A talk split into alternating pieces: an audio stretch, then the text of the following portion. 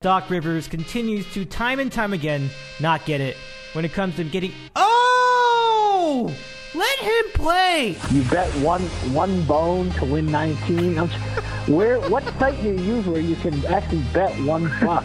'Cause I, They let you do 50 cent bets. oh my goodness gracious! Yeah, literally, like he dropped Superman down like the drain, comes out. He's like, God damn it, Superman. I don't know, honey. I don't know where he got that from. From Los Angeles, this is Dave in the City.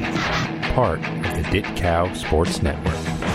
Now, here's Dave Medina. Good evening, sports fans, and a pleasure to have you here for the big golf show. Good to have you with us from the Dave in the City studios at the home of champions, Southern California, and where a champion was crowned on the East Coast. Well, and a champion was crowned on the East Coast in Augusta, Georgia. So that's what we're going to talk about tonight. We got our golf panel here to join us, John and Mike, and I'm hoping Andy too. I don't really see I don't see him on our on our screen yet, but he should be in in just a matter of moments. So we're really glad to have you with us. We hope that you're watching us live over on YouTube. I've worked out a much better YouTube uh, broadcasting system, so we actually can take up your chat once we get going tonight. So that's pretty cool. We'll see how that goes, and we'll see if there's any latency the rest of the way. Uh, Andy has just joined us. That's great. So um, while we get going, uh, let's go. Let's now introduce you now to our 2021 Masters Recap Program. It is this is some this is going to be something that's going to be really fun to do, and uh, and I've got the slides like usual. So why don't we talk up to our friends um, on the program, and we'll introduce them one by one. Uh, so let's first start with our buddy, um, our buddy Mike in North Jersey. Mike, it's so it's really good to have you back. It's our first golf show of the year. How you doing tonight? I'll give you a chance to unmute yourself. There you go. Uh, yeah, Dave, thanks for having me on. It's always good to be doing these. We're now on our uh, 10th year of doing these golf recaps Yeah. with you, believe it or not, which uh, hard to believe. So, uh, a big thanks to you for uh, giving us a platform to air our thoughts on golf. Uh, you know, I'm starting to get into the stretch run of the semester of law school. So the Masters really fell at a, a good time for me. I, I still have you know, I, I'm still at a point where I can push things off a little bit, where I was able to clear my schedule to say, okay, I'm going to watch the Masters and I'll make up the time somewhere else. The Masters, like two weeks later, I'd have a bit of a problem. And then the PGA is going to fall after uh, I finish up. So, uh, trying to look at things in a positive light, I would say uh, things are good from that aspect. And of course, it's always great to be talking golf with you guys. Yeah, one hundred percent, and and my my thanks to all of you as well for for for making it happen. I mean, you guys have been really great to me with your expertise and your entertaining value the entire time. So it's really cool. So next up on our next up? Next up on our our coverage, let's go say hello to our friend John in Connecticut. And John, it has it's it's a pleasure to to have you back doing all the golf. How's it going tonight? Doing well, Dave. Yeah, thanks for having us on. Um, you know, lots of it was a pretty good tournament. I'm sure we'll get into all the scenarios. I actually played my first round of the year yesterday. Uh, had got some nine holes in, which was which was good. I think I putted like Sergio Garcia, which was not good. Um, but otherwise, uh, it was a fun to get out back out on the course. So um, better weather around here, and uh, looking forward to getting back into the swing of things with my own game. Yeah, it's nice. It's nice that the weather's warming up for you too. That's really cool. So our third guest tonight, uh, he comes from Seattle in the Pacific Northwest, and he's of course Andy in Seattle. Andy, good to have you back with us. How are you doing tonight? Oh, good. Nice to talk to everybody. And uh, yeah, um, it's sunny out. I looked at the 10 day, uh, gonna be 75 degrees this weekend. So, gonna be uh, go- gonna try to play 36 holes on Saturday. Uh, better idea on paper. They always are, but uh, I don't know. try to have some fun. no, I understand it. It's pretty good. So, uh, yeah, we got a lot to talk about tonight. It's a, it was a it was a it wound up being a bit of a, a boring finish, but it did have some late drama in where in in for our winner who was Hideki Matsuyama. He wins his first green jacket. He wins his first major. He wins the first male championship in a major for the country of Japan. So it's a trem- tremendously historic moment. And, uh, you know, we always talk about how he kind of blows it in the end, giving these things away. But uh, it's, I think that it's, uh, it's, it's good that he, ha- he hung on because I think he's just too good not to win something like that eventually. He's a very talented golfer. Um, but we'll, we'll talk about it. So uh, let's go back to Mike and we can talk about the uh, the things that happened on his path there. Um, Mike, I mean, what can you say about Hideki Matsuyama? I mean, he was really styling it on Saturday. Really good round um, on there. I mean, he was doing all right. He had the the birdie on the uh, on the ninth on the ninth hole, and from that point on, I mean, he basically had control of the of the tournament. But certainly, it was not without, as I was saying, he was really struggling at the end. I mean, with all with the, like bogey after bogey, but he did have to come some key shots even at that point to hold on. So, Mike, I'll give it to you. Your thoughts on Hideki Matsuyama and his journey to this green jacket? So Hideki Matsuyama, just big picture before we get into the uh, you know details of what happened here. Hideki Matsuyama is someone who certainly looked destined on his way to winning a major and be uh, becoming the first Japanese player uh, to win a major. Now, of course, there were always questions about his putting. His putting's always been a little bit shaky, but I think, despite that, if, if you if you were talking to us, let's say in 2017, we all would have said, "Yeah, you know, what, Matsuyama's a shoe in for a major." But something happened to him, I think, confidence wise, following that 2017 PGA Championship if you guys remember, going into that, he had won Bridgestone the previous week with that 61 in the final round, which was just a mind blowingly good performance. And he had the lead at the PGA after 36, and it, he was in the driver's seat, and he wasn't able to get it done. Since that happened, he hasn't been quite the same. Uh, it's hard to say exactly why, but for whatever reason, it just it took something out of him, and he he had won seven professional tournaments between 2016 and 2017, and he hadn't won one since. Now he, he kept up a pretty good world ranking, but if you looked at his form going into the Masters, he hadn't had a top 10 since the uh, BMW, one of the FedEx Cup events uh, back in the fall. So he really wasn't in form. Um, so he, he's someone that if you were going to say Matsuyama was going to win, I think all of us would have been like, oh, okay, I could see that happening just because we know he has a lot of ability. But it's something that, based on his form, it would have been hard to predict. Now, to get into what you had referenced about uh, him being shaky down the stretch, I really think there's a few moments that we have to point to on this round. So, of course, Saturday, we'll probably get, uh, I'll let uh, John and Andy maybe get into that a little bit more. Saturday has the 30 on the back nine. He adjusts those conditions and he gets the four stroke lead. Tremendous stretch of golf. Now, he starts off shaking on one and he bogeys one where he, he hits the opening tee shot basically into the right woods and escapes with a bogey. And the lead is down to one because Zalatoris starts off birdie birdie. But then Zalatoris on three, uh, that short par four, screws up his second shot and makes bogey on really what should be a birdie hole, although the, the pin is tricky. And then Matsuyama is able to bounce back with a birdie on two. That brought him some breathing room. What was really a a bigger moment than that was if you go to the fifth hole, Matsuyama's on five, Zalatoris is on uh, seven, actually, when this is happening. Matsuyama gets into big trouble. He hits it into the bunker. He lays up, uh, and he puts his third shot like about 15 or 18, 20 feet from the hole.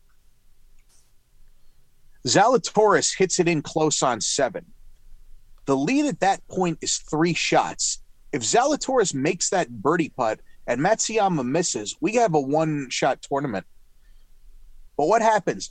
Matsuyama hits his putt too hard, but it hits the hole and goes in. If that had missed, it would have gone six or seven feet past at least. Zalatoris misses the short birdie putt. Then Matsuyama gets on a bit of a roll from that. He hits it in close on seven. He misses the short putt, but he rebounds, it comes back.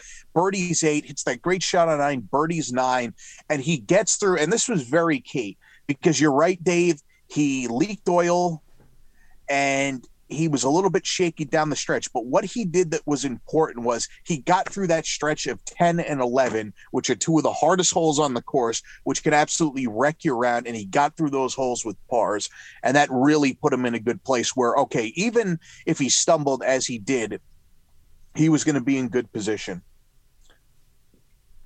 Then on the back nine, he has the six shot lead after 11, where he's able to where he catches an what is another big moment is 13.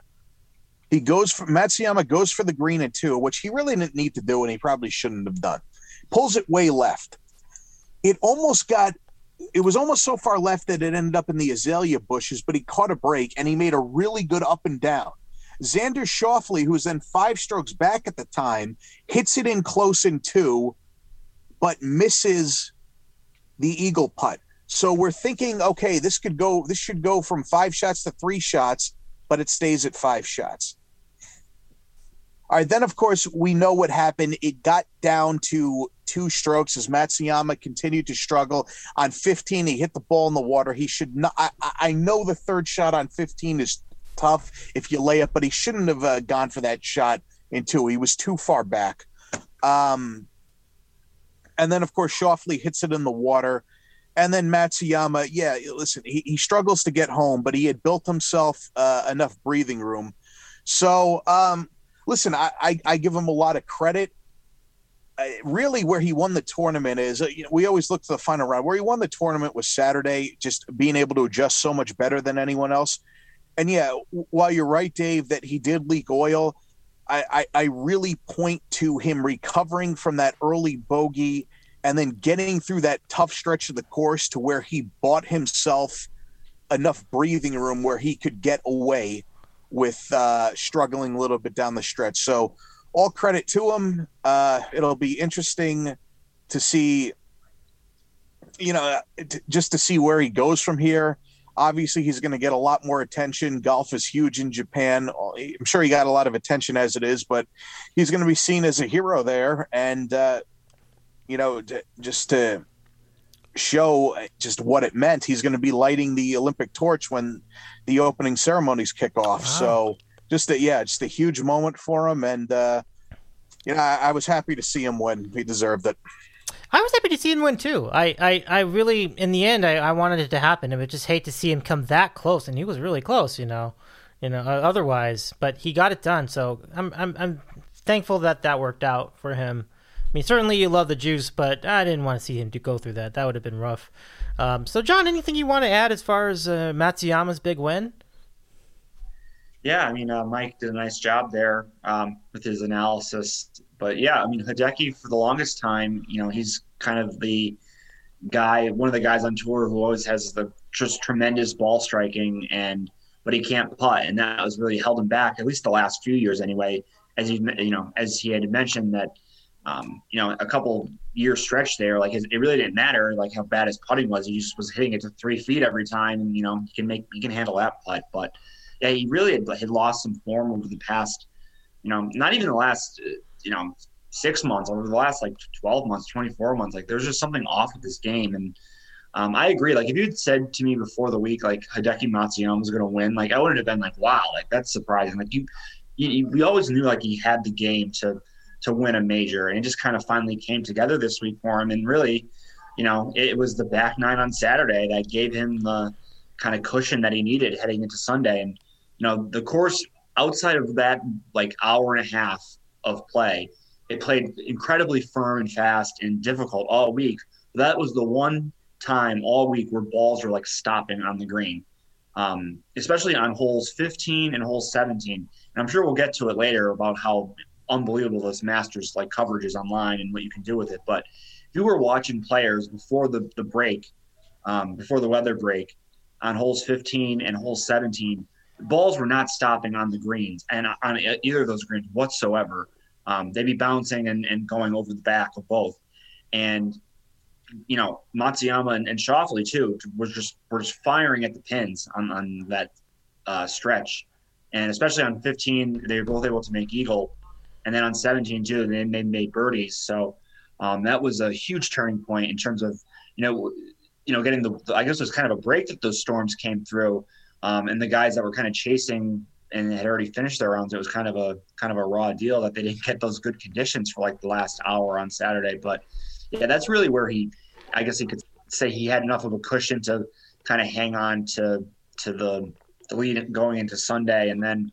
You know, I really would have liked to have seen Xander put a shot on the green there on 16.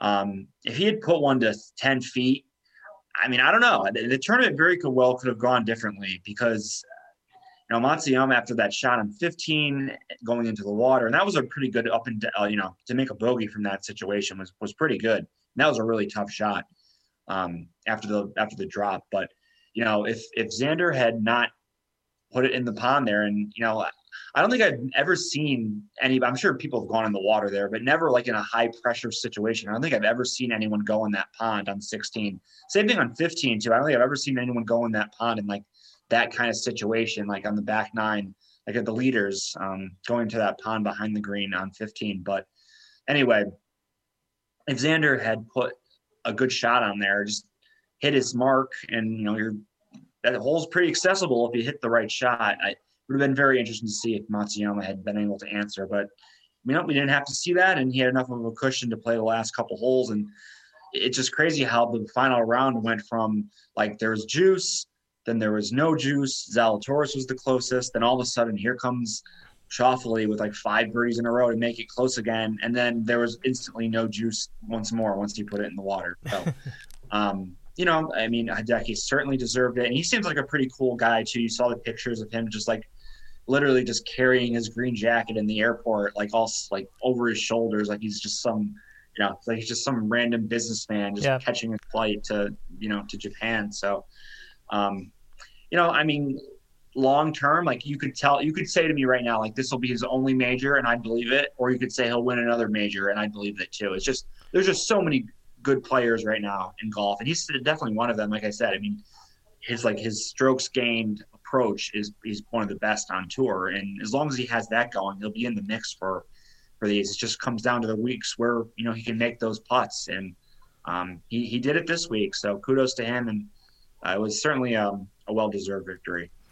Yeah, I, I'm with you. I, I'm glad you spoke on his humility because that really was interesting. He was just at the airport boarding a commercial flight back to Japan. I, I just think that was so that was very charming. You know, and it just goes to show not everybody makes billions of dollars doing this sort of thing. But I mean, I mean, he makes good money, I'm sure. But but that just kind of shows the humility he has, and I think that was very cool. So, um, Andy, I'll give it to you for any additional thoughts as far as Hideki Matsuyama. Yeah, the other two nailed it. I'll be a Captain No Fun about the airplane. I mean, he still flew business class or first class, so uh, it's not like he was in 30, 31B uh. But, you know, yeah, I mean, it was pretty cool. Right. I mean, you had TMF.com detectives trying to figure out if he either uh, did he did he fly from Augusta to Atlanta, did he drive from uh, Augusta to Atlanta, uh, but who, but who knows? Um, yeah. It was a uh, good tournament. Yeah, as as John and Mike alluded to, uh, Decky's shortcoming always his putter. So if you were to close your eyes and you know picture Decky's weakness, it would the replay of his putt on 18. That's exactly what you would see over and over again, missing those you know five to eight foot putts. Exactly how he did on 18, but obviously on 18 he had a couple shots to play with, so it didn't matter. But when things go rough for Decky, it's it's strokes like that. But um, if it wasn't for like the dozen bets I had on every day, I would have been hard pressed to stick with it on Sunday. Um, I probably would have watched it all anyway. But yeah, like there wasn't the juice that we yearned for. But that's the thing about sports; you're not promised juice. uh, we could talk about other guys down the road, but if we're just going to focus on Decky, yeah, I'm going to say plus one. It was Saturday, late Saturday, third round was when he took advantage of the conditions where everyone else seemed to uh, just be og shocked at the fact that the course was receptive. Uh, the approach shots were sticking on those par fives, but you had to uh, adapt with the putts. I mean, all the other guys were leaving their putts short uh, compared to Thursday, Friday, in the beginning of Saturday's round when the, the greens were a lot more fiery and you had to be defensive with the putting. It seems like after the weather delay, many of the guys still out there were still defensive with their putting, and uh, Matsuyama was not. And um, he took a. I, I texted John during the round. Like I have a feeling that if it was pre-rain, pre-delay, that approach shot, which was a dart on 17, that Decky hit, that's probably over the green. That doesn't stick. That probably goes over. Uh, and on 18, he made a great up and down, if I recall, at the end of the third round. Um, I think Dottie was like, "There's no way he's gonna," do, but he did. But, but because uh, yeah, traditionally, like the end of the third round, you can get some crazy stuff happen that will set up Sunday. Like um, the year Spieth blew it on uh, when he hit it in the water on 12 two times in a row. There was some craziness on Saturday as well. I think he might have doubled 18 on Saturday uh, going into the fourth round. But anyway, you know that end of Saturday, there's there's always a good chance for some juice and it gets you going for Sunday. But it just it didn't work out that way. Credit to Matsuyama. Um, yeah, like he's a great ball striker. Um, his a lot of people make a big deal of his delay when he's on his backswing, but it, it, works for him. And the putting was was just right, and there wasn't a lot of threats on the back nine by the field. You know, besides Xander getting really hot on that force, I think he got that those four birdies in a row. Um, Mike has the steel cage memory, remembering like everything he did on the front nine. Um, compared to Zalatoris. I do remember now when Faldo was like, "Oh, the two, the two shot swing didn't end up happening." Um, so yeah, a lot of things had to go just right for there to be not as much juice as we anticipated. I I think if that final round was played over, you know, in a simulation, like nine out of ten times, you get a lot more juice. But that's why it's not in a simulation, and that's why these guys actually have to hit the shots. And um, yeah, he, he he played really really well, and when he started to get you know leak oil, he had the house money to leak the oil. He did, and uh, good for good job out of him, honestly. So like, it was. Uh, I wasn't sure if he was going to do it. I tell you, I mean, I think it was in maybe around, I don't know, like with the thirteenth hole or you know somewhere around there. I wasn't actually I wasn't actually sure, but I again I'm I'm actually glad it, he pulled through because like you got what we've been talking about already. He's a good guy and he's got some good. He can really make some very nice shots. You know, so so very cool that he that he got it done in the end. So now let's go to the rest of the field, and it was. Uh, really a lot it was a host of a lot of characters there were so many wacky moments in this tournament you know Bryson DeChambeau, DeChambeau just doing his stupid little shtick and it doesn't work at all. And then you have um, Rory, who just had a rough, like one particularly rough day. He just could not land a green at all. Uh, but a lot of stuff like that going on. And um, I'm going to go back to John, and I want to get your thoughts on the rest of the field um, at the Masters. And Schauffele, of course, with a triple on 16 in the final round. You know, which really derailed what was a really good round for him. He was really hitting the ball great. He was just having birdie after birdie. So there's a lot to talk about, John. Let's get your thoughts on the field. Yeah, I mean, not only the triple on uh, 16, he had the double bogey on five earlier in the in the round, um, and he also had uh, he had a, a bogey on the short par four. He couldn't get up and down on the on the third hole. So, you know, he, had so many chances. I think he had like eight or nine birdies in the round. So he really could have, you know, without his mistakes, he was he was right there to, win it.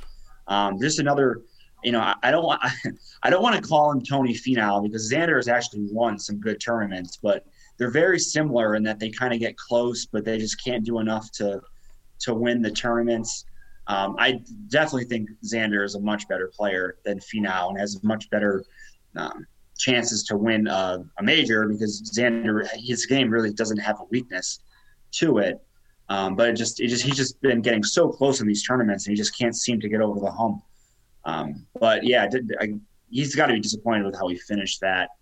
Um, you know, Jon Rahm, I think he was kind of a little bit hungover after having his kid earlier in the week, and he shows up on Wednesday and just kind of plays ho hum for three days, and then he shoots six under on Sunday. I mean, if he had done anything the first three rounds, he would have been right there too. So he'll probably win. He'll probably win the Masters at, at some point. The course just really seems to set up for him, and um, I, I, give him a great chance at Torrey Pines at the U.S. Open. I think that's where he might he might win he might win that this year. Um, so I guess we can mention Zalatoris. I mean, what a what a run for this guy! And they keep you know they keep saying that he doesn't have status on the PGA Tour right now. It's true he doesn't have his tour card officially. It's just he kind of um, because of the weird scenario with the pandemic, the the Korn Ferry guys didn't really get their tour cards per se. They just kind of like whatever status they were at, they could get some some starts on the PGA Tour. Um, if he had won three times on the Korn Ferry Tour, he would have gotten an automatic tour card. But he didn't win three times, but he did well enough to get some starts beginning at the um, some of the fall events um, after the Tour Championship. And he did well in that, and then he had uh, six of the U.S. Open, and he just snowballed it from there. And like every start, he's basically in the top 25. He's another guy. Just his, his approach game and his ball striking is just unbelievable. Um, he's not, he can't putt either, as you saw with some of those things. But it just he just hits it so close on most holes. It just, it just doesn't matter. So um, very very impressive from him. And you know who knows? Maybe he'll be end up on the Ryder Cup team this year. Um, it's funny like you know you were, we were watching the match play a couple weeks ago and like you know, Kevin Kisner wins two matches or two, yeah, two matches, and they're like, oh, let's put Kevin Kisner on the Ryder Cup team. The guy hasn't done anything in months, but you know, maybe we should think about getting Zalatoris on the Ryder Cup team. But in any event, um, yeah, it was a kind of an eclectic top ten. Like, you know, you know, if you guys like play fantasy and stuff, like everybody was picking Corey Conners as like kind of a lower owned pick for for this kind of thing. And, and he, again, he's another guy, just an incredible approach game, and you know, did very well for himself at the top ten. Um, the course played tough, so not really surprised to see Patrick Reed in the top ten. But uh, just a lot of the big names just did not do well. Dave, you meant, or yeah, Dave, you mentioned Rory. Just there's just something going on with him right now. I don't know. It's just his his new responsibilities. You know, being a, a you know husband and, and father. If that's just kind of wearing down on him. I mean, you got to be really committed to to your golf game, and he's just not there right now. Um, Dustin Johnson with a very poor performance to miss the cut. Um, DeChambeau, as you mentioned, you know, the guy is just arrogant as can be whenever he's talking about how the par is 67 for him at this course. And like, I think he's done that once in his last how many rounds. And that was on Friday when the, when the scoring was kind of set up for, set up for everything. Um, so let me see anybody else here that I want to mention. Um, uh, Justin Rose, you know, he had that really nice round on Thursday where, you know, that 65 was just unbelievable in those conditions. But you got to figure this was maybe his last best chance to win a Masters. I mean, he's not getting any younger and, um, you know, he just is, is, he's got some back issues, but it was a good finish for him. But, you know, this kind of might be it for his, his great chances at Augusta. Um, Jordan Spieth had another nice tournament. You know, he, he broke the his you know four year long drought previous week at the Texas Open, and he backs it up here with a good performance. So we'll, we'll expect to see him in contention for um, the rest of the year if his his game stays at this level.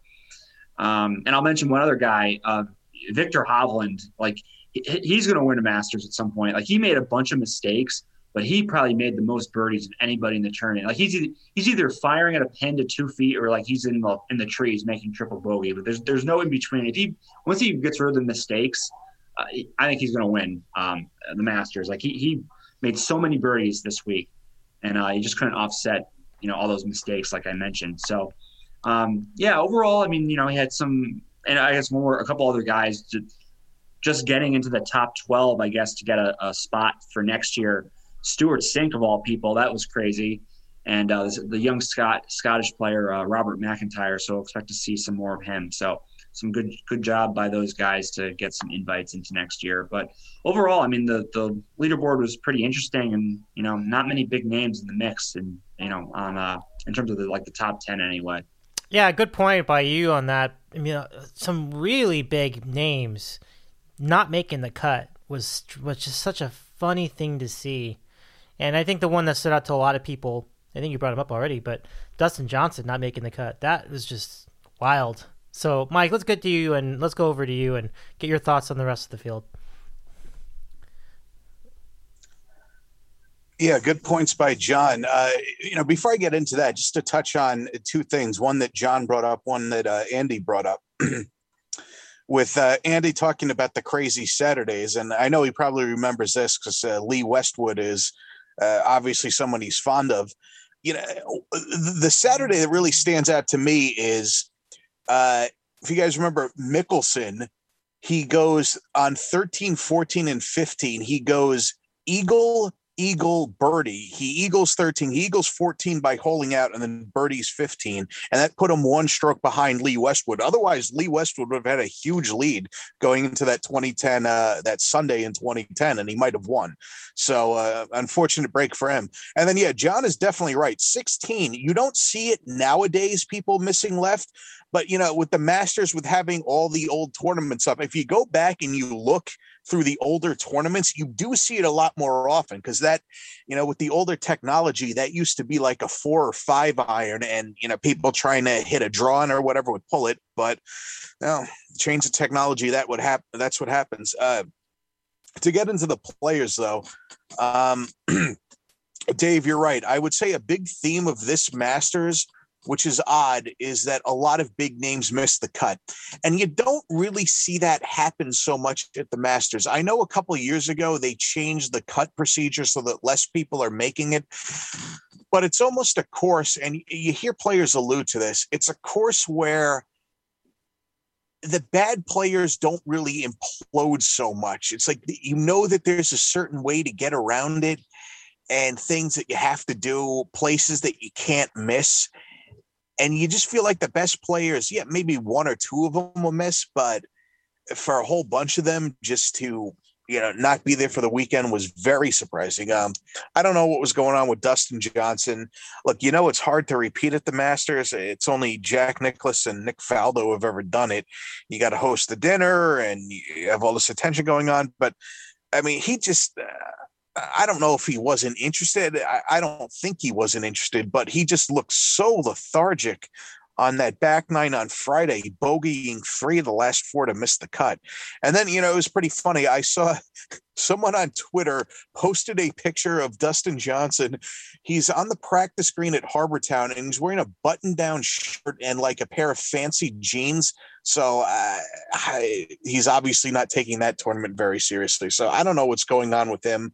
Rory is an absolute mess, and one uh, we won't do it tonight because we haven't talked about it. But uh, one of these podcasts, we got to do a deep dive on what happened to him because uh, he's an absolute mess right now. Yeah. Uh, working with Pete Cowan to try to change the swing a little bit. So I don't think Rory missing the cut was such a surprise, but uh, yeah, wasn't around. Uh, DeChambeau.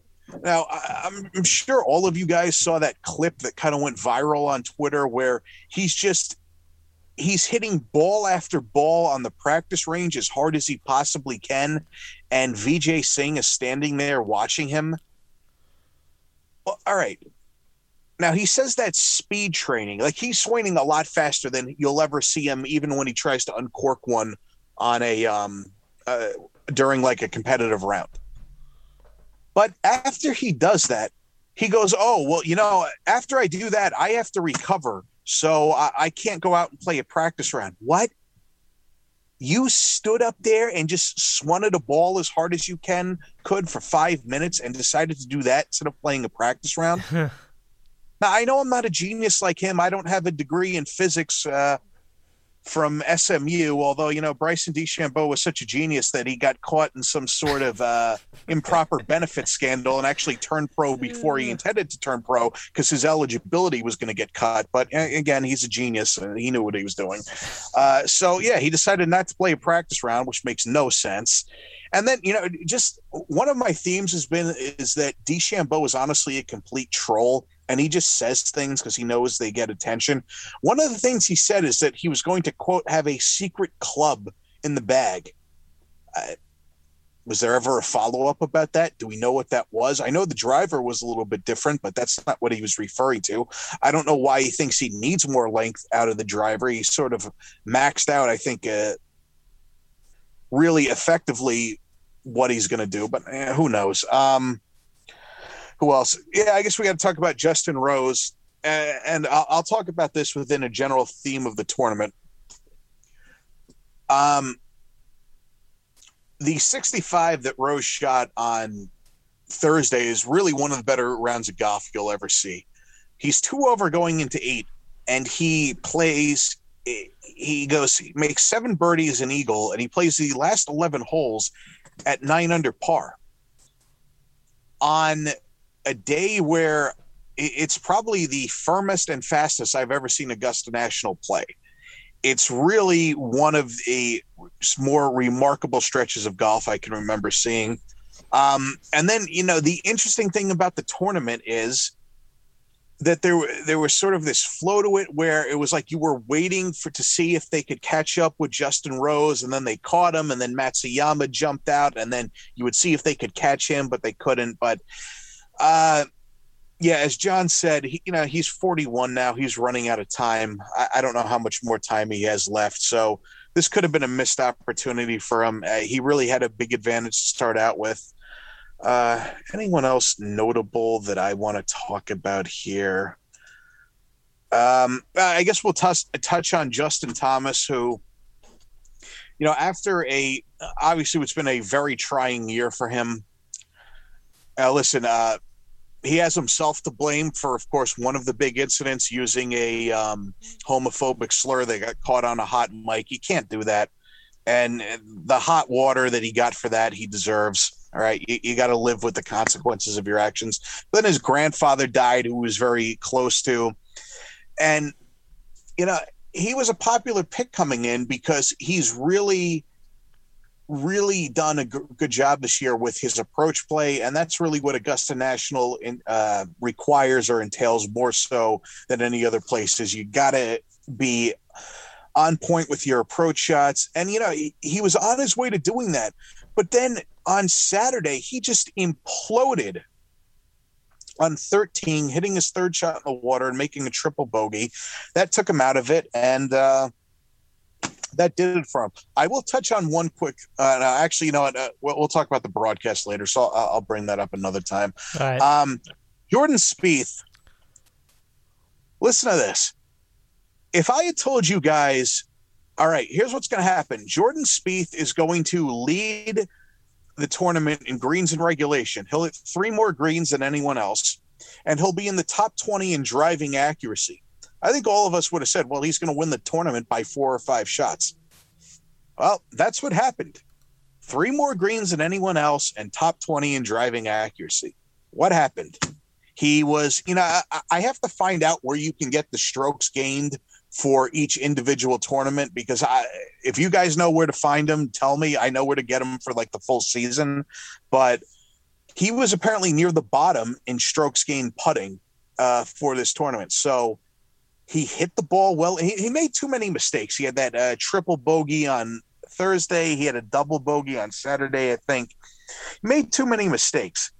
But for him to hit three more greens than anyone else, but putt so poorly is just it's it's quite confounding. So of course, uh, you know, Dave and John, you guys know I had a bet on him, so I was quite disappointed to uh, you know come across that stat because it's like, well, you know, he, he really did what he needed to do to win, but what's always been the bread and butter of his game just wasn't there that week for whatever reason. Yeah, I mean, it's Dave, a real. Before you, sorry, before you throw it to Andy, uh, Mike, there is a site I can give you where you, you can follow the strokes gained after every round. Um, so I can send that to you. However, they did not have it for the Masters um, because it's obviously it's not a PGA Tour event. So some guy on Twitter was like trying to figure it out or put it together based on like greens and regulation and like putting stats and all that all kinds of other stuff. So officially, it's not it's not available for the Masters, but for regular tour events, I do have a site for you. I'll send it to you. It's very helpful Yes. in terms of like Yeah. doing bets and all these other things that we enjoy. All right, thank you. Yes, send me that. Thanks. Very good. So let's go to Andy. Any other thoughts as far as the rest of the field? Yeah, I I was just looking up some old scores, and yeah, that so that 2016 Masters, I'm I remember it, but I'm, I'm Willett won minus five, so there must have been some tough rounds uh, throughout the week because like you know, I mean, it's always anywhere between minus 10, minus 11, minus you know, minus 15, minus five. That's more like a U.S. Open final score, but no, um, Mike Mike nailed it, and, and John nailed it with with Justin Rose. I was uh, kept expecting him to get his second wind after that first, you know, really good 65, and I expected him to make a little more of a presence on Saturday and Sunday, and he just he just couldn't really get it together, unfortunately for him. Um, he's he has experience, you know. He almost, I mean, he almost he had like the green jacket on him when Sergio won it. Uh, so it's not like he, he he doesn't know how to hang in there at Augusta, but just wasn't meant to be. I, I thought Saturday and Sunday he, he would have played a little better, but yeah, he just kind of flatlined. Uh, Patrick Reed, Patrick Reed, he's just nothing about his game is like fun to watch. Uh, he's fun to gamble on sometimes and pays off. But I was talking to my buddy. He's he's like if there was a golfing equivalent of a pig in the mud, in a you know in a, in a pig in mud, that's Patrick Reed because it's not pretty, but it's it's his it's his environment. He's just a grinder, and uh, you know if it wasn't for his, I think his second round he didn't play all that well, but every other round, Thursday, Saturday, and Sunday, he he was right there. So he kind of nibbled into a, a top ten. He doesn't care. The the thing about Patrick Reed is c- compared to Bryson, and I agree, he's definitely a troll. The thing about Bryson is he wants to be liked, but he's a troll, and he has to be like the center of attention. Whether it's I'm gonna drive the uh, green at Bay Hill, I'm gonna have a surprise club. Oh, this course, you know, every par five's a par, it's a par 67 for me. He always has to be like the center of attention. You know, Rickie Fowler has to be loved. Bryson DeChambeau has to be center of attention. Patrick Reed, he he's like, I don't care. I know people hate me, and it's not going to affect me. So I'll embrace the heel persona. I think Bryson DeChambeau at this point should embrace the uh, heel persona. It might do him some good, but uh, we'll see where the with how the golf gods are going to treat Bryson. I think he uh, he's got to learn how to play Augusta at some point because his calculations were a little off, well, more than a little off, but uh, just didn't, just didn't work out for him. Um, you know, Jon Rahm had a really good Sunday, but he was a little too neutral the first three days of the event. Um, I'll piggyback on. I was surprised both Lee Westwood and Dustin Johnson missed the cut. Uh, tongue in cheek, I'll blame the amateur that they were paired up with because I think he shot like he was like 15 over or whatever after the two rounds. And I know Don and Michael. I don't know if they'll remember the details, but the U.S. amateur that was in Bandon Dunes last year, I think he was in like the well, he yeah, because if you're the finalist or the semifinalist, you get into Augusta. So I think he was like the slower of the two that were in that final pairing. So Mm. maybe he was slow as you know, slow as balls. And DJ and Lee were like, I can't, I can't focus with this guy that's struggling to break 85. But no, it's they're they're better than that. It just didn't work out for DJ. It was definitely shocking to. He was on pace to make the cut, and then he just collapsed on the back nine on Friday. It was kind of disappointing on Friday afternoon. I had taken the the whole day off, well, the whole day to work from home, and just the way the pairings were scheduled and how they all performed that Friday afternoon, there was really no juice because all the guys on the top of the leaderboard had already posted their scores in the morning and the guys that had teed off early on Thursday were now teeing off late on Friday and they just yeah, you want to see Rory flail around and you know DJ in neutral and all the guys that were playing late just really weren't weren't a factor. So, uh, but that's that's what happens sometimes. You can't, you can't predict that. And um, yeah, John mentioned that Scottish guy MacIntyre. He was kind of nibbling a couple weeks before in the match play event in Austin. Um, we saw saw a season's worth of Brian Harman. I'm I'm all right with you know saw a ton of Brian Harman over the weekend. Uh, I like Brian Harman. He, yeah, left. He's I think he's better without hair, to be honest with huh. you. And wow. and uh, Leishman had a you know he didn't win obviously, but nice to see Leishman get in the mix and get plenty of coverage over the weekend. You know he's fun to watch. Uh, Cam Smith had a great tournament uh, when all said and done. He, you know, he was kind of a feast or famine guy. Um, Corey Conners played well. Uh, Scotty Scheffler represented himself well. So, you know, there was there was some good representation. I, you know, not to sound like Mike Francesa, but there is truth to be said about like these. Uh, the first time playing Augusta doesn't matter if you're really good. You know, you, you kind of want to fade these guys. But I was having trouble trying to remember like who's actually new and I was like, was uh, Viktor Hovland? Did he play in it last year? I, I don't remember, but I agree with John. I I think he's.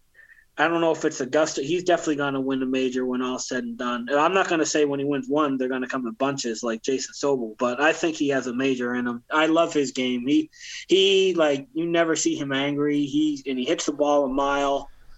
Everyone says, including him, that his like weakness is uh, like the chips off the collar, but there's time to get that straightened out. And he may he, I don't have the stats running, but he seems like he has an affinity of making long putts. So um, that that can only uh, benefit him in the long run. I love watching Viktor Hovland. Um, he's like the antithesis of Matt Wolff. Matt Wolff is just like I think he got cued because he wrote the wrong score on his scoreboard, but he's he he's kind of shaky and um, yeah, just I'm just trying to rattle off some of these guys that actually didn't win. Um, Spieth, I'm a, I like I like Spieth, so I think you know it's hard to win like back to back. So you know he won in San Antonio the week before. The fact that he was able to, you know, finagle a top five this week, he's had a great year, and uh, you know obviously he's got good success at Augusta, he's probably I would say he's a horse for this course. Uh, as is you know a guy like Patrick Reed, you know Tony Finau, classic Finau. He's nibbled the top ten, but would you ever like Tony Finau? At least for me, is not someone that I'm gonna you know put a paycheck on the line to see if he's gonna win these events. He's just something doesn't click. As John said, like putting is his weakness, and mm you got you got to make these putts in, in the in these big events and mm-hmm. trying to see any any disappointments besides DJ and Rory. Oh, I'll let me I'll comment quickly on Justin Thomas. Uh, to echo Mike, yeah, at least once the tournament doesn't matter if it's CBS Golf Channel or NBC, and rightfully so, he gets all sorts of high praise for these uh, these approach shots, you know, these when it's not a full swing, because they say he's got this ability to uh, manipulate the his backswing and his the velocity of his swing, and he can he can either like cool the spin or apply all this backspin uh, almost on command.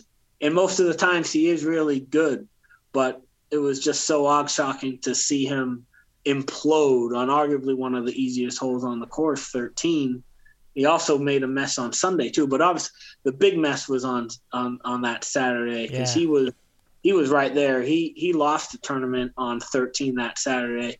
Uh, it was just it was unfathomable to watch because he was 80 yards and it's his bread and butter. You know, uh, not a full swing, just get it close, get your birdie, and he just he looked like he just wanted his dad and hugged and and, and a nice cry and his body language is just tough to take sometimes when things aren't going for him because uh you know there's certain there's other golfers that would you know DJ love him or hate him he just he's just got good demeanor out there he mm-hmm. might not know what course he's playing but just nothing phases him where Justin Thomas like he misses one putt and then he's just gonna sulk for six holes afterwards. Like that's what we do. We're not pros. You're a pro. you know, move move forward, move on. Yeah. Um, so it was, yeah, it was very surprising to see him implode on Saturday, and because uh, he was right there. Yeah. That was the most surprising thing I you might might have seen all weekend. Honestly, that that I, that just came out of nowhere. It was nuts. Um, and I want to just piggyback your guys' comments on Hovland. I, I, I really like him too. And I, he really showed me something when he had that 10 in his final hole in an event. I think it was in Palm Desert somewhere. Andy, you probably would have a better idea. But do you remember that event? Like where he just had the 10 at this on his last hole on a, I think it was Thursday or Friday. But then, like, the next day, like, he just goes and hits like every birdie and he actually finishes in the top 10 so I'm like, if he can do that after after a hole like that, I really think he's got the chops to win a major. So I really agree with you guys on that. Uh, two other guys that I think are going to win a major very soon. Schauffele, believe it or not, I, I, he's too good not to win. He's just he's just such a good player, and he's got a good short game, and he can drive the ball really well. And and Rahm, it's he's in the top five all the time in all these events. I think that we're going to see one of those three win a major before the year's over. That's my prediction. Uh, but I want to give it back to you, Mike, before we go to media coverage because I did find it unusual that there was no. I did find it unusual that there was no. Um, uh, there was no amateur winner or or amateur qualifier to make it to the Butler cabin. I've never seen that before. But you guys were t- breaking down like why that might be. But were you just as surprised as me, Mike? Um, no, not really. Um, you kind of have this thing that happens now where guys will turn pro sooner rather than later. I, I mean, like the really talented people, just because the you know the mechanics are so well ingrained at a young age that you see people come out now and they're ready to play and um, you know, I, I, did watch a little bit of that U.S. Amateur at Bandon uh, Dunes because I wanted to see the course, and I don't remember much about the players. Uh, but uh, the thing that tells me about that is that none of them really stood out to me because I remember uh, when we did the U.S. Open recap for uh, the one at Pebble in 2019, I had mentioned that I had watched the U.S. Amateur at Pebble earlier where Hovland won, and that I was really blown away by him. So that when Hovland showed up, was low amateur at the Masters, and then actually contended, fringe contended a little bit the U.S. Open, I wasn't all that surprised. So, I mean, look, golf uh, to you're not always every year going to have amateurs that are really on a high level. Uh, they'll be some years they'll be there some years they won't. Some years the best ones won't win the us amateur just because you know it's a match play event and match play can be kind of funky. So no it, it, it happens. Okay. Well let's then move on into the the media coverage. Once again the digital coverage is a winner. My group has continued to be very very useful to all of us.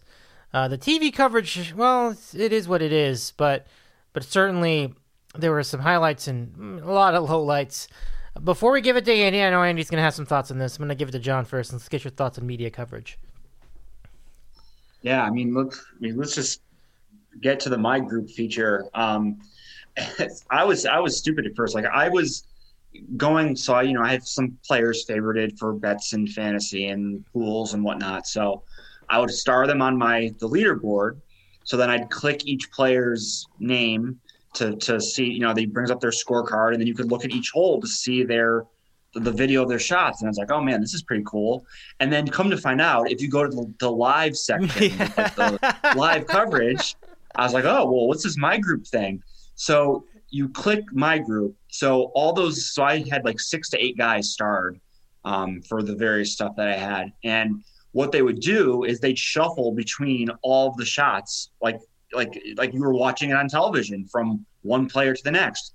And when your players weren't, um, you know, obviously they're going to go walking from hole to hole or from shot to shot. So when none of your players had shots available to show, it would pull from around the course. So it would pull like it would show you great shots. It would show you the leaders. So like you literally couldn't you didn't even have to watch CBS. You could have just watched the my group literally all day and just seen the, the entire tournament because it was funny like early if you're watching really early in the morning if you had some scrubs that were like playing like I had Jason Kokrak that bum was horrible in the, the final round. So I was watching him early on Sunday morning. But they were also showing you like the leaders on the course are like Jose Maria Olazabal and uh, and like you know those other guys at the bottom of the leaderboard, they were considered the quote leaders on the course, so you were getting all their shots. technically, but by the end of the but... day, obviously you were seeing all the you know you were seeing uh, Hideki and Xander and yeah. all those guys.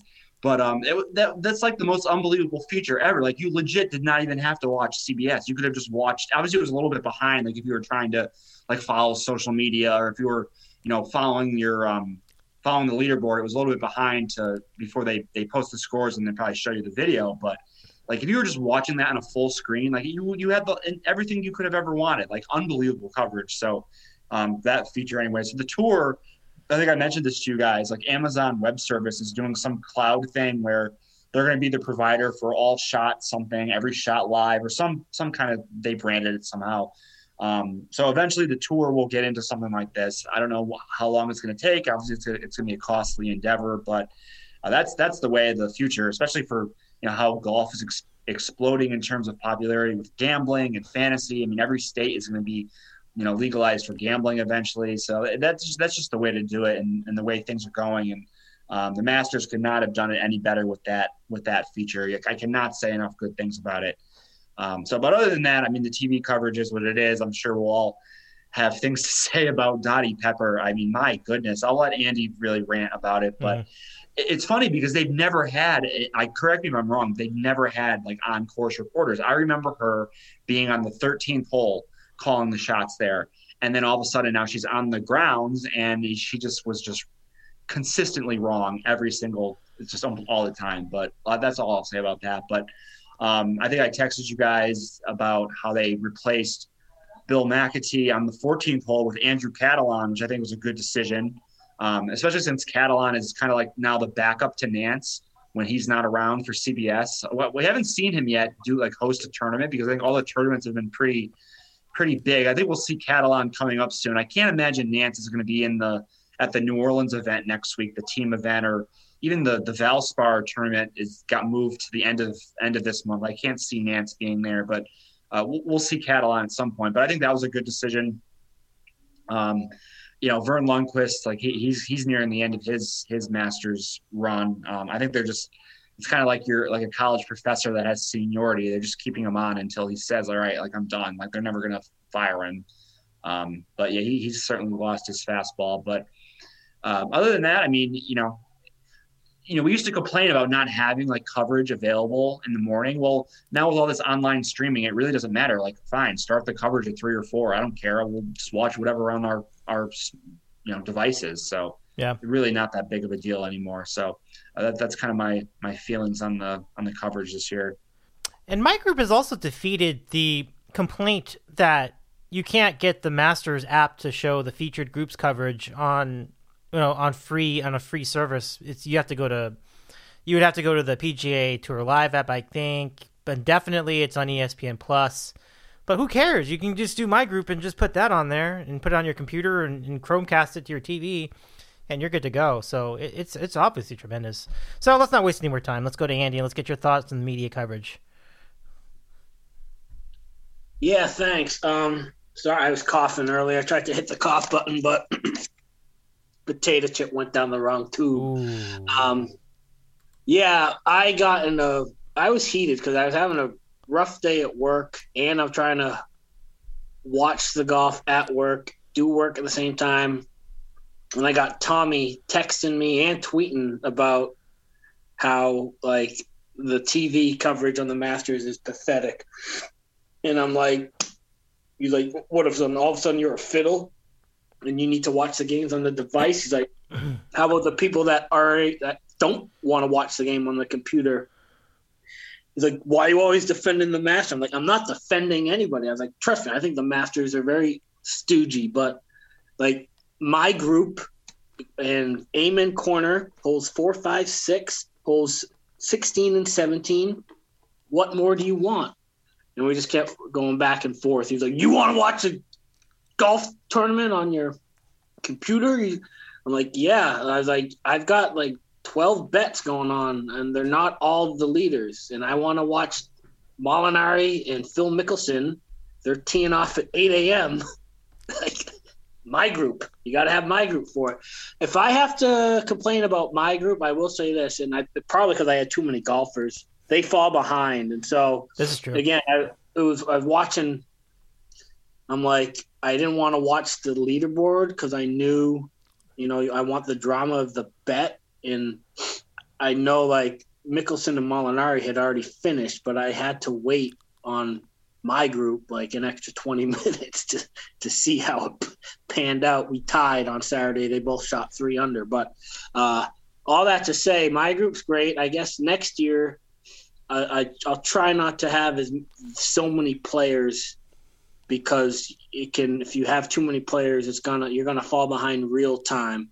And so I'll be more mindful and maybe not have like the leaders in my group because you know the leaders are to get their plenty of coverage when you know Nantz and Faldo are on. Uh, but I'll I'll fine tune it. This is really only the second year my group's on. I, they had it in November and they had it for this edition, but it's great. I mean, if you're like if you're MacIntyre's parents, you can just have MacIntyre and maybe Martin Laird I think those are the only two Scottish players that were in the field. So uh, I'm trying to think what other, you know, who else Mr. and Mrs. MacIntyre would want. But you get you get the idea. You can it's a la carte. Whatever player you want, you put in your group. So it's great. You know, for the, all the shortcomings of their Saturday coverage starting at three Eastern when the leaders have teed off at two twenty, they make up for it. That's and I don't know how that is me defending the Masters. I'm just pointing out reality. And Tommy is like, oh, just because they've done it for years, that means they have to contend. Like, Tommy, you're a Notre Dame fan. Like, they have some pretty antiquated ways too. You don't speak up for that. Like, they have their, their traditions are pretty old. You can entertain changing those. You know, it, it doesn't matter. The Yankees have some. How about the Yankees hair policy? Like, why don't they wake up? It's 2021. Right. Anyway, um, but I love my group. I love the coverage on the computer, and it's a perfect. Uh, if you're a gambler, you, you want it complements the TV coverage, and the TV coverage complements what you're watching on your devices. Um, as for Nantz and Faldo and and Immelman and Catalon. yeah, I like Catalon's great. He'll he'll probably do Zurich maybe one of those uh, like Charles Schwab, the Texas event. But yeah, he, he's good stuff. This is what I'll say about Dottie Pepper, um, and even Doris Burke too. It's like without sounding like a Kaji Kaji person, like you don't you don't have to like justify where you are. Like you are where you are. You don't have to like go out of your way to just like be outspoken or differentiate yourself or uh, any of that. Just less is more with golf. Less is more with golf. And with Dottie, she just has to be so assertive, and it's it's just a it's a not a bad look. It's a bad sound. Uh, you know, you because she te- she speaks. Uh, so it's a bad sound. And a lot of it is like always around the green. It's like, oh, this, like Patrick Reed, for instance, who's a great player out of the sand. And just, oh, he's, it's a bad lie. It's not quite a fried egg, but Oh, and he, he's left himself. He doesn't have a lot of green to work with. I'll be surprised if uh, this ball ends up in, you know, 15 feet from the pin would be great. And Patrick Reed knocks it to within like a tap and gimme. And it's like just stuff like that. Or let someone like Bryson is in the rough. And like Dottie, you got to look at the, oh, this lie is horrible. You can, he's going to have a hard time getting good contact with this and then the player hits a great shot out of the rough. Or if it's like, if it's a perfect shot and, it's uh, right in the middle of the fairway and it's, you know, going for the green. It's like, oh, this is on a great line. It's on a great line. And it's either 10 yards short or 10 yards over. Uh, she's guilty of that a lot. And then sometimes she's like, it's not on a good line like this has to, this ball really has to bend left, and then it ends up like knocking it stiff. Like Dottie, just don't speculate at this point. It's just tough to take. Like we maybe just let us watch the shot. There's, I know Augusta doesn't do uh, a lot of shot tracer.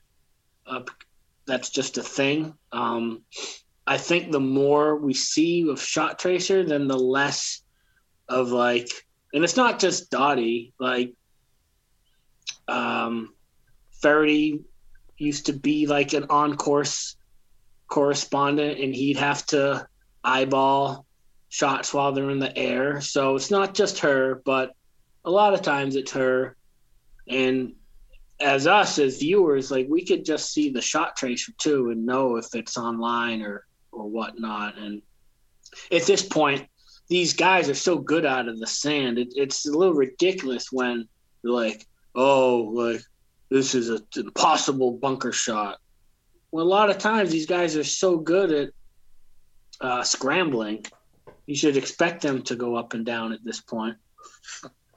It is interesting that Nobilo still kept getting, and Ian Baker Finch kept getting really excited about like Spieth shots. And uh, who was the other guy that that hold it out of the sand? Was that Spieth? I think it was.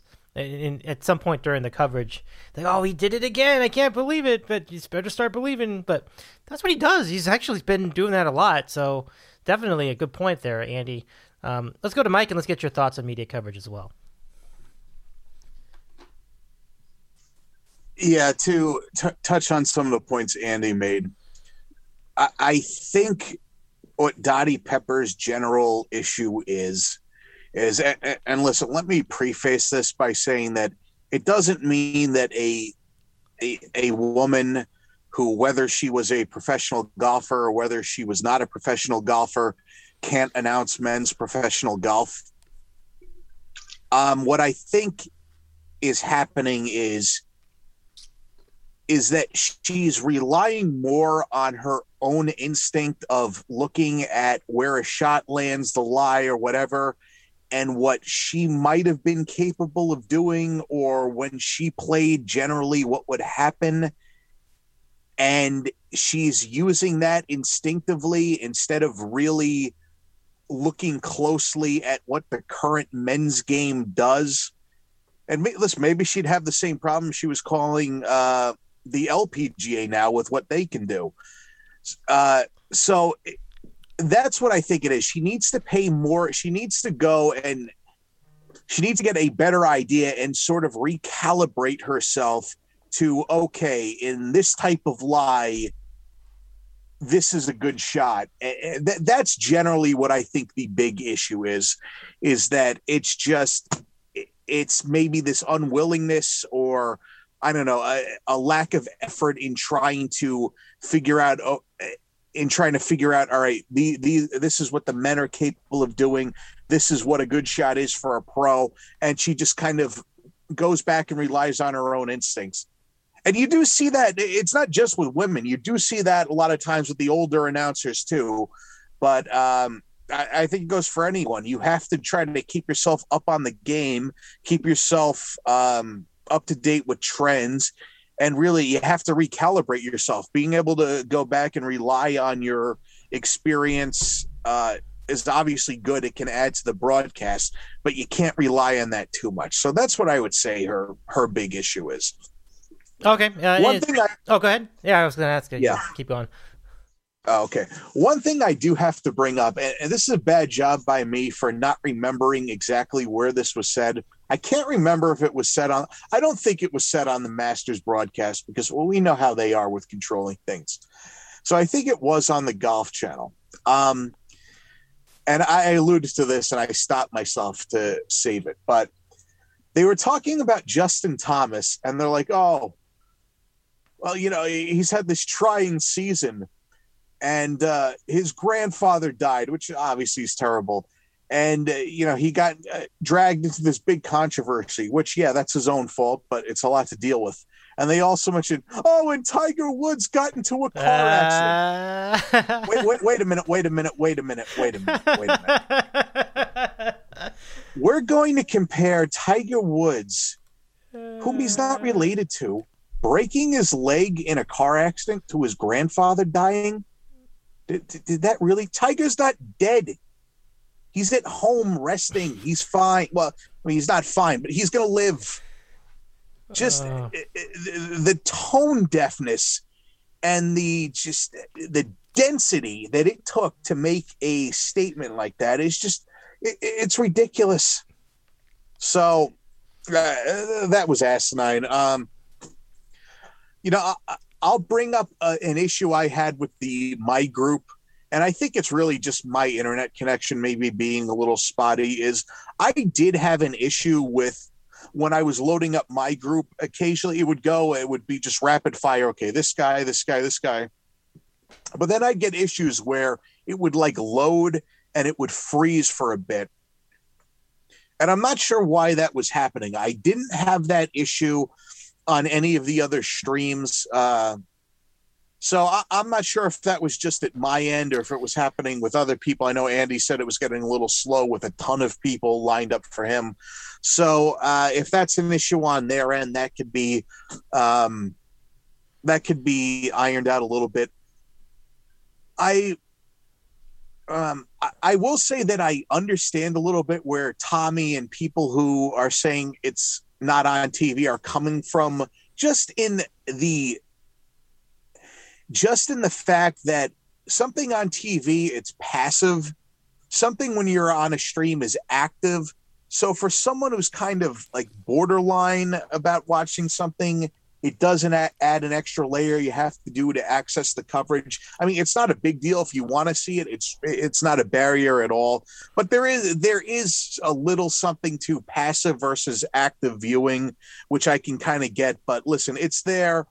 Um and you really you really you can't complain if you're trying to watch it just for the fact that look now with the addition of the four five and six uh, the holes four five and six to what they had at any time you're having eight holes of coverage uh, two featured groups and then the my group feature which will just rapid fire load up shots for you uh, and just play them automatically so you can watch the whole tournament and uh, you're not going to miss anything so uh, to touch on a couple other things dave i, I- had mentioned this in the uh, text that one of the announcers they had on four, five, and six was a little bit subpar, and apparently you, you knew who he was. He was a baseball announcer. Yeah. and I, I- I wasn't surprised to hear you say that. Oh well, he's um he's a radio announcer. It did almost seem like someone who came from a radio background. The guy's Mhm. name I think was Dave Fleming. Dave Fleming. Yes. Yeah. So yeah. he did- um, Mhm. he was just he was talking too much and not letting things breathe. And you know, it makes sense. On radio, you have to paint the picture. On TV, you the picture's there and you accentuate it. So, I mean, I, I wouldn't fire him necessarily, but maybe just calm down a little bit. Um.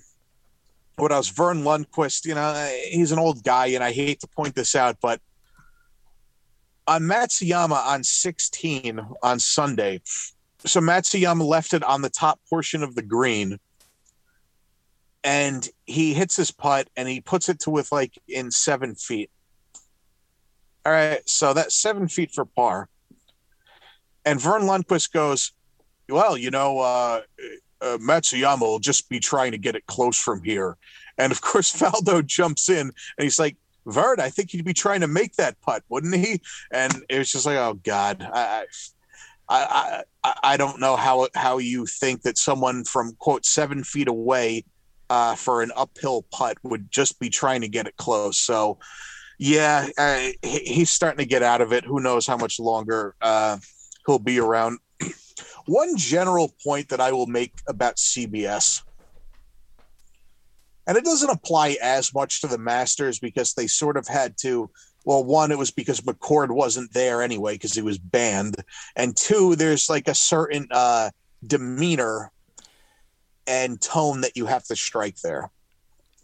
CBS had back in the uh, early 2010s, they had this really, I think, interesting contrast of personalities you know, you had McCord and Feherty, who were kind of goofy guys. You had that balanced out by Ian Baker Finch, who very knowledgeable but never criticizes anyone else. You had Kostis with the swing stuff. Oosterhuis was very much a straight edge, here it is uh, type deal. And then you had Nantz and Faldo holding it all together. Now you don't have that dynamic of these big contrasting personalities so there's a certain dynamic. It's hard to for me to really put my finger on exactly what it is, but you had this dynamic of the these interacting different types of personalities back on CBS that you don't have anymore and it's kind of it's toned down the broadcast a little bit. It's it's not as good as it was with their current personnel. So um I mean listen, eh, it's not bad but I don't know. You know, it, it's not CBS is not as good as it was in 2012, but you know, and I think NBC would be better. But the problem is Azinger just torpedoes oh, that yeah. entire broadcast. So you know, I'll still stick with CBS. It's funny because I, I've definitely noticed a drop off. You know, there, there's so much flavor when they had Feherty there you know, and I actually saw him one time. I was I was in I think one of my first trips to Riviera. I saw him like after the the tournament, and uh, it was really cool to see him hanging around. But uh, and, and Kostis is actually kind of a big loss too, actually, because he he he really cuts it straight. He says he says what he thinks. He's never really holding anything back. So you're losing a lot of that, I think, in recent years. I mean, Faldo is still good at that, but it does seem more monotonous. I like Nobilo actually, to be honest with you. I know you've had thing issues with Nobilo, Mike, but but definitely not a, not what it was. I agree. I agree. So uh, I think it's a pretty good summer, summary. Um, if you guys want to jump in with anything else, go ahead. But otherwise, I'm going to leave it with Mike. And let's get the road ahead. You talked about Harbour Town and the golf links there and Hilton Head. It's a beautiful course. I mean, it should be it should be right at home literally for du- for Dustin Johnson, but maybe as you noted, it may not work. He may not be that interested in it. But Mike, this is a really cool course, and this will be part of the the road ahead. So let's give it to you for what's coming up in the tour. Sure. Well, uh, place near and dear to my heart, Hilton Head. Uh, grew up there, going on vacations, so never actually played Harbour Town. Although uh, I've definitely I, have made plan well not official plans, but I know I'm going to be in Hilton Head at some point after I graduate from law school. At which point I will 100% play Harbour Town. So, um, but yeah, Dustin Johnson. Uh, see, here's the thing. He, he, I don't, I don't know if he's ever made. He's missed like the last couple cuts when he's played there, and I think he only really plays there because he's in R. He has a contract with RBC. Harbour Town is very unique in the sense that it really neutralizes power. Um, in a way, no other course really does it like that. So, is Dustin Johnson the betting favorite? Yes. Uh, would I bet on him? Absolutely not. Um, you know, he really has not shown an ability to play well at that course. So um, I would steer clear of putting money on him uh, this week. What else would I want to talk about? But yeah, uh, really great course. Um, what was I going to say? Oh, yeah. So Golf Magazine, like what they did is they completely redid their formula for ranking the top 100 courses in the country. And Harbour Town had slipped like in the Golf Digest rankings to like 190 or whatever. And when Golf Magazine redid these rankings, which apparently had less of an emphasis on difficulty and more of an emphasis on like uh, strategy and options and stuff like that, Harbour Town jumped all the way up to like 70 something. So yeah, top 100 course in the country, uh, one of the best public courses you can play you know, I, I will touch on a couple things. Is something interesting is going on, which is that you have Harbour Town and Hilton Head. Next month you have Kiawah Island, the PGA at uh yeah, at Kia at the Ocean Course, which is outside of Charleston. Uh, that's going to be a great event. Uh, fantastic course. We'll have less of a chance of having a um, you know a weather delay I know they had to play uh, when McIlroy ran away with that in 2012. There were thunderstorms, and it caused them to have to play, uh, finish the third round early on Sunday. There's less of a chance of that in May, but it still could happen. But fantastic course, that should be great. And now here's the interesting one, which is there's a course that got built recently called Congaree in Ridgeland, South Carolina, which is about like 50 miles from Hilton Head, or 40, 50 miles it's the absolute middle of nowhere, like backwoods, rural South. Um, but Congaree was built by uh, st- I forget the guy's first name, but McNair, the guy who um, owned the Titans, not the kid that currently owns it, the father who passed away recently, and one other guy. And the goal when they built that was to try to attract like a major championship or a, a President's Cup or even a uh, a Ryder Cup there. So that course is going to be they're going to play a PGA Tour event there in June to replace the um the Canadian Open because of the whole border situation, and you, you can't have the Canadian Open with uh, what's going on in the world currently, or you can't logistically have it, uh, to be honest. So that's going to be interesting. Um, the course is uh, built by Tom Fazio, and it's going to debut. Uh, Golf Digest also redid their rankings. They haven't been released, but Golf Digest said it's going to debut at like number 39 uh, of the top 100 courses, and Golf Magazine has it somewhere in the 70s. So, one of the better courses in the country.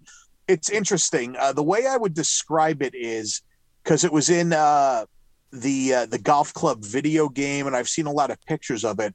It's almost like it was built on a completely flat site, but it's almost like someone tried to think of Shadow Creek, like someone trying to completely mold the land, but instead of going for that look, think of someone trying to build like Pine Valley, for instance, from scratch. If you guys know about Pine Valley, uh, so that'll be a very interesting event. I, am definitely excited to see that. So, yeah, I guess a, a, a theme to look forward to or uh, something to look at is that you know South Carolina is going to have three events in the next three months. So, uh, an area of the uh, area of the country I'm familiar with, so uh, I will be excited for that.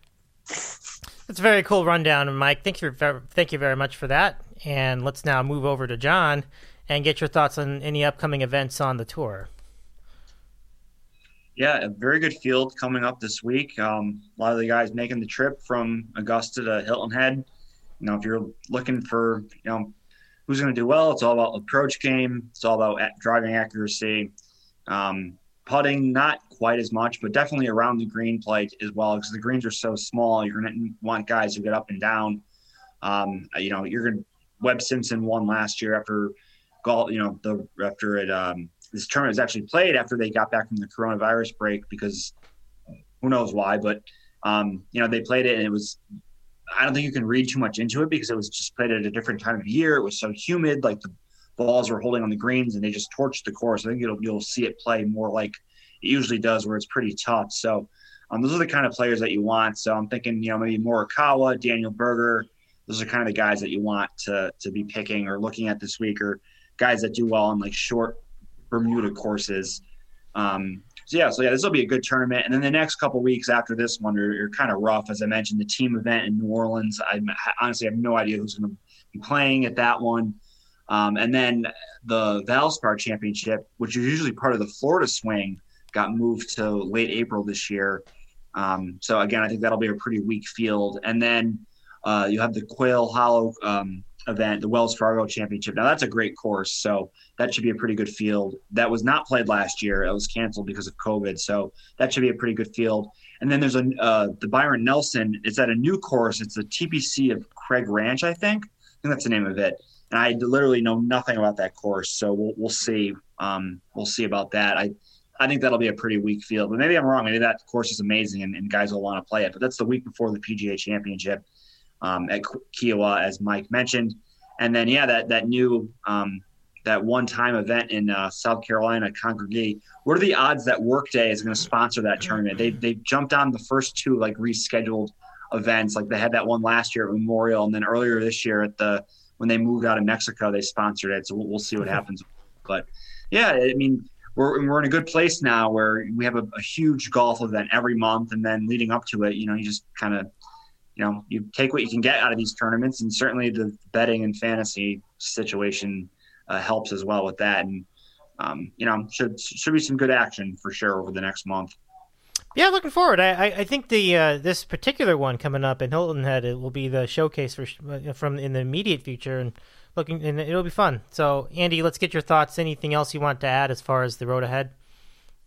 Yeah, what I remember about Heritage, Harbour Town, Hilton Head. So I'm guessing last year they had it, uh, you know, at a different time of the calendar because they're like the tour is back open. They had all those other events that didn't happen because of COVID, and it was like, well, we're South Carolina. We don't even know if the virus is real or not. Ah. So let's have let's have the event. But I I do remember I the final round, Webb won, but like the final round, like a huge delay, like the like it ended almost like in pitch dark.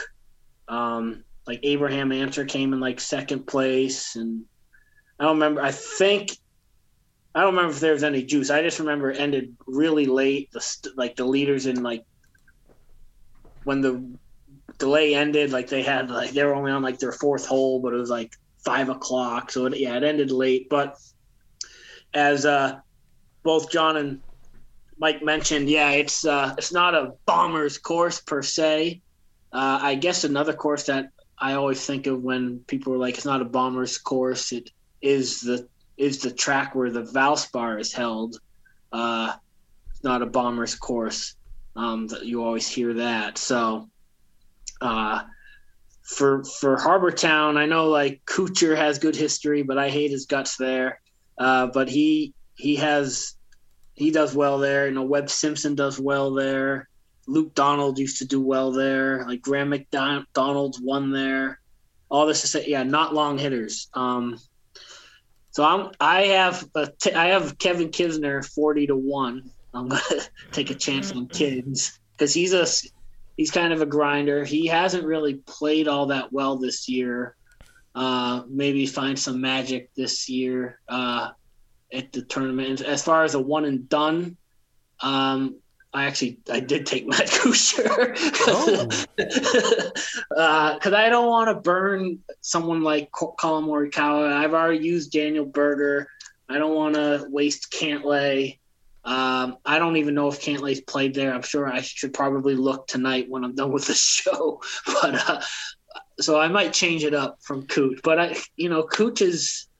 Uh, his performance in Austin was very surprising. He's such a nibbler, and he's he's a good putter, and yeah, he he has history there.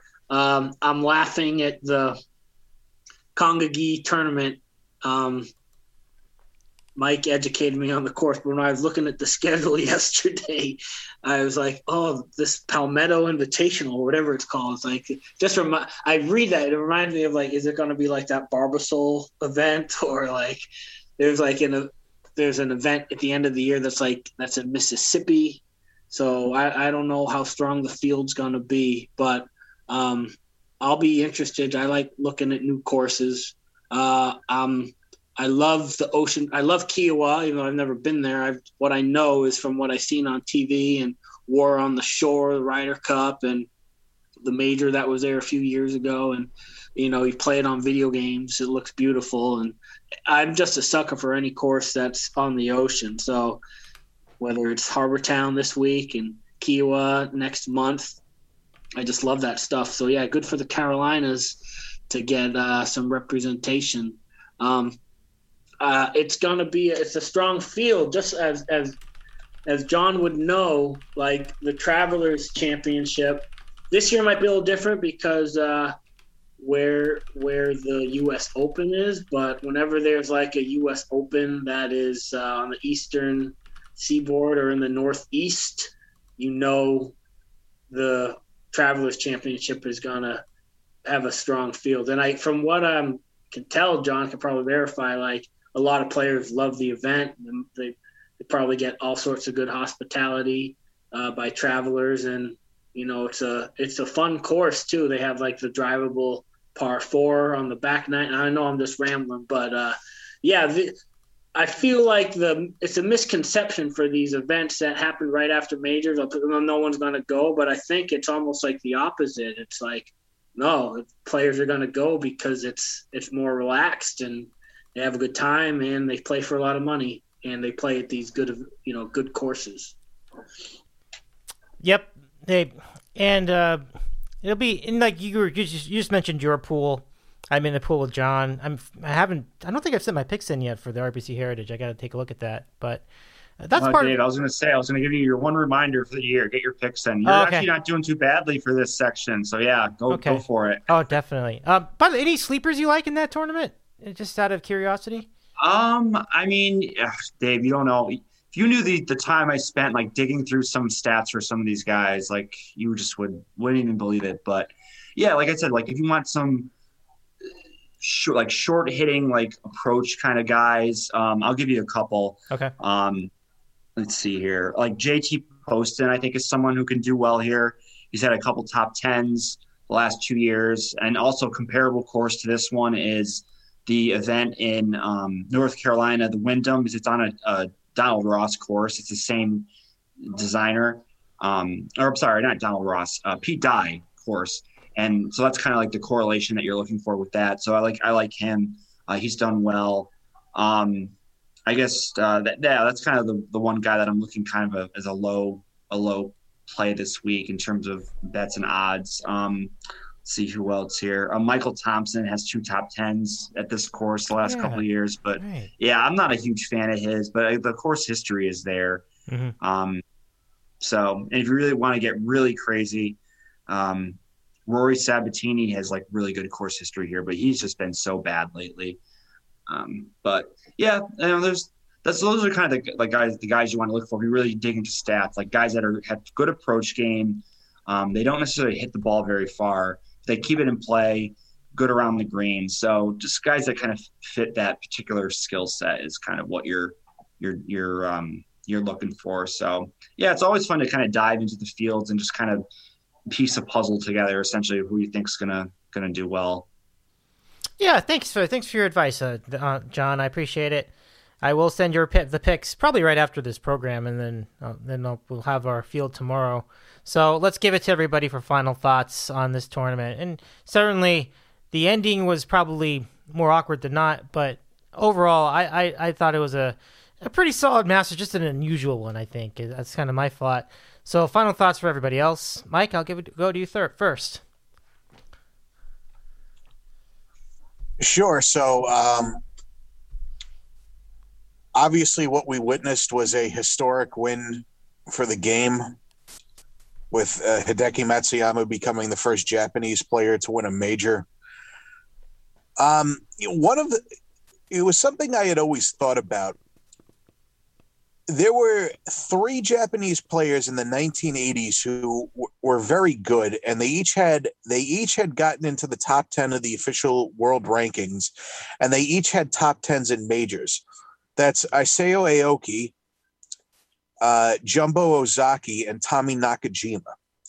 And I had always wondered, well, why haven't we really seen a, a bigger influx of players uh, from Japan since then? You know, had the sport died down? And I, I finally got my answer to that uh, recently, reading uh, an article about Matsuyama's win, and it's that no, golf is extremely popular in Japan. It remains extremely popular.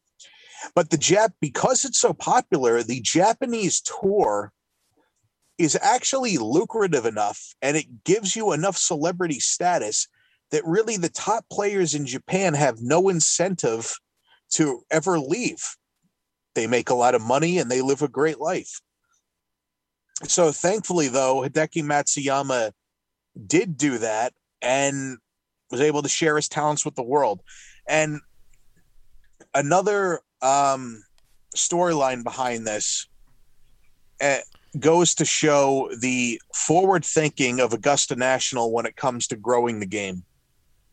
We've seen their initiatives recently with the drive, chip, and putt, the and the uh, Augusta National Women's Amateur, which also produced a uh, Japanese winner yeah, this year. That's right. Yeah. But preceding those were the decision to create or at least sponsor the Latin America Amateur Championship and the Asia Pacific Amateur Championship. And the idea that, all right, the winner of that would get an exception, uh, an exemption, excuse me, into the field. And that the idea of doing that would help promote the game in those areas of the world. Well, Hideki Matsuyama won the Asia Pacific Amateur. And after winning that, he parlayed that uh, into winning the low amateur at the uh, 2011 Masters. So it really it, it was a victory where an initiative by Augusta National paid off and came full circle. So I do think even if we might disagree on their general view uh, of how they view the world and how they think things should be run, we have to give them a lot of credit for their forward thinking when it comes to the game of golf. And that forward thinking really uh, paid off last week with Hideki Matsuyama, a uh, product of the Asia Pacific Amateur Tournament, winning the Masters. That's very well said, Mike. I, really think that some of these efforts that they've made to, to, to for outreach in the game um, have truly come to fruition and and they brought that they did bring up the amateur win for uh, for Matsuyama back in I believe you said 2011 you know, during the telecast on Sunday. So that that was cool, and it's great to see that. And I did see some of the women's na- amateur, and I thought the win there was awesome too. I think that was really cool. So definitely, all in all, a really a really big month for Augusta and the and the Masters and you know, we've said a lot about them, and certainly they still have a lot of, a long way to go in terms of their social consciousness. But in terms of this, in terms of growing the game, baseball could learn a thing from uh, two from them, don't you think? So uh, let's go to John. Let's get your your final thoughts. Yeah, um, I think that was very well said. And the you know Hideki hasn't changed much in terms of like you know he hasn't aged really much at all in the last ten years. Good for him. Um, but yeah, that was I vaguely remember him winning the amateur 10 years ago, but who would have thought like it just opened up eh, so many doors for him. And here he is, you know, 10 years later, putting on the green jacket and just a world, world class player. So, um, and also to that point of Augusta being, uh, I guess, forward thinking or expanding the game, the addition of Lee Elder to the opening ceremony, I thought was a very nice touch. Um, you know, recognizing him as the first African American to ever play at the Masters, and um, you know the doors that that opened, you know, back in the day for for um, for African Americans to to take up the game, and you know, eventually leading into um, you know maybe Tiger Woods. I, you know, I, I don't know that for a fact if that's one of the reasons why Tiger started golfing because of um, you know seeing Lee Elder, but um, you know I think I thought that was a very nice touch by them as well to include him in the in the opening ceremony. So uh, good job by them and yeah, I mean, you know, I, like Andy had said before, like you don't always it's sport, like you can't script out like what you want to happen to happen.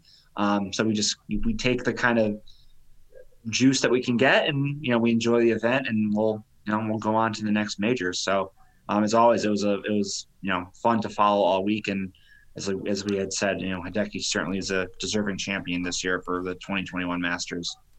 Yep. And now, with all that said, let's go to Andy for the final word. Yeah, it was fun show. Thanks for getting it all organized. Uh, the the way uh, the way Mike described Dottie Pepper, yeah, much more succinct than I could do. But he, yeah, he he nailed it. Um, but uh, yes. Anyway, enough about Dottie. But uh, no, like, um, do you, I don't know if you guys listened to Mike and when Mike basically begged Mad Dog to go on his show, and he went on his show, and Mike, like, it made sense. It it would make sense to all of us because we're sports fans. But if like like one of our significant others were in the room and like what is this guy talking about but he was like sports is needs to get back on its like natural heartbeat. And he's like uh like the masters in november that's not its natural heartbeat. Like the nba playoffs in uh in the summer it's not its natural heartbeat. There's a there's a rhythm of sports that we need to get back and he's right. And the fact that we had the march madness lead into Augusta. Next year, we'll have our March Madness lead into Augusta, which will lead into Stanley Cup and NBA playoffs.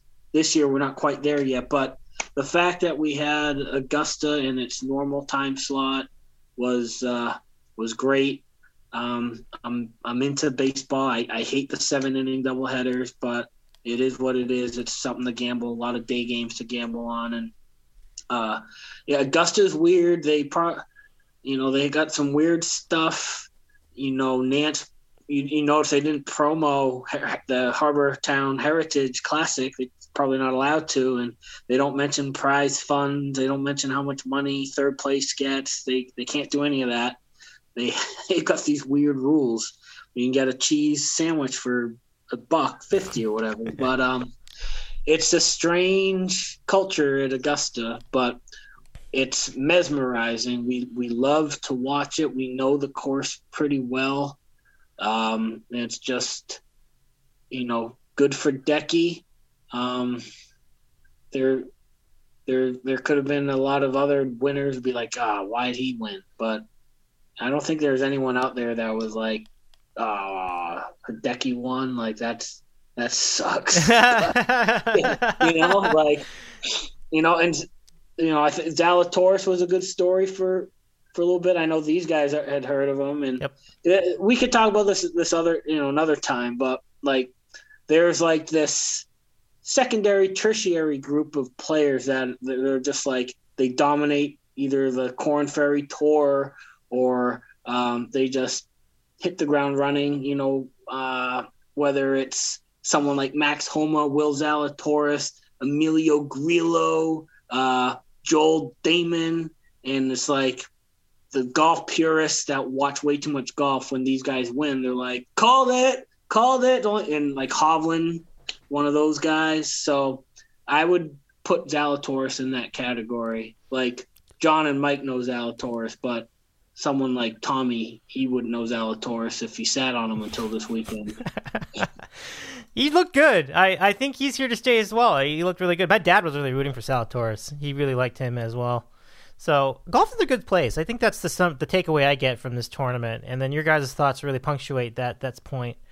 So I can't thank you enough for doing this again, guys. And our golf season has begun once again. So guys, thank you so much. Have a good weekend and take care.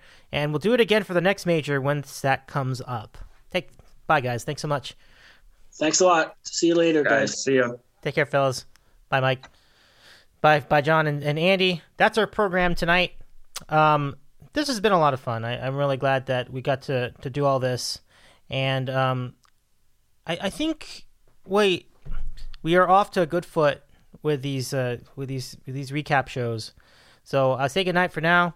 We are back tomorrow. At least we're we're supposed to be. Um, we will do a special random questions program bit of an emergency show with our friend a couple quickies and we'll tell you more about that one tomorrow as and as as the reasons to why we were doing it. But for now, I say goodnight. I'm Dave Medina. If you want to catch us on Twitter, we're at Ditcow on the web at ditcow.com and Apple Podcasts. If you have not already subscribed by now, we are Dave in the City Out West. Thanks again, everybody. Have a good Have a good rest of your day. Enjoy the rest of your week as well. And we should see you tomorrow, but if not, it's next week. Until then, we'll see you next time.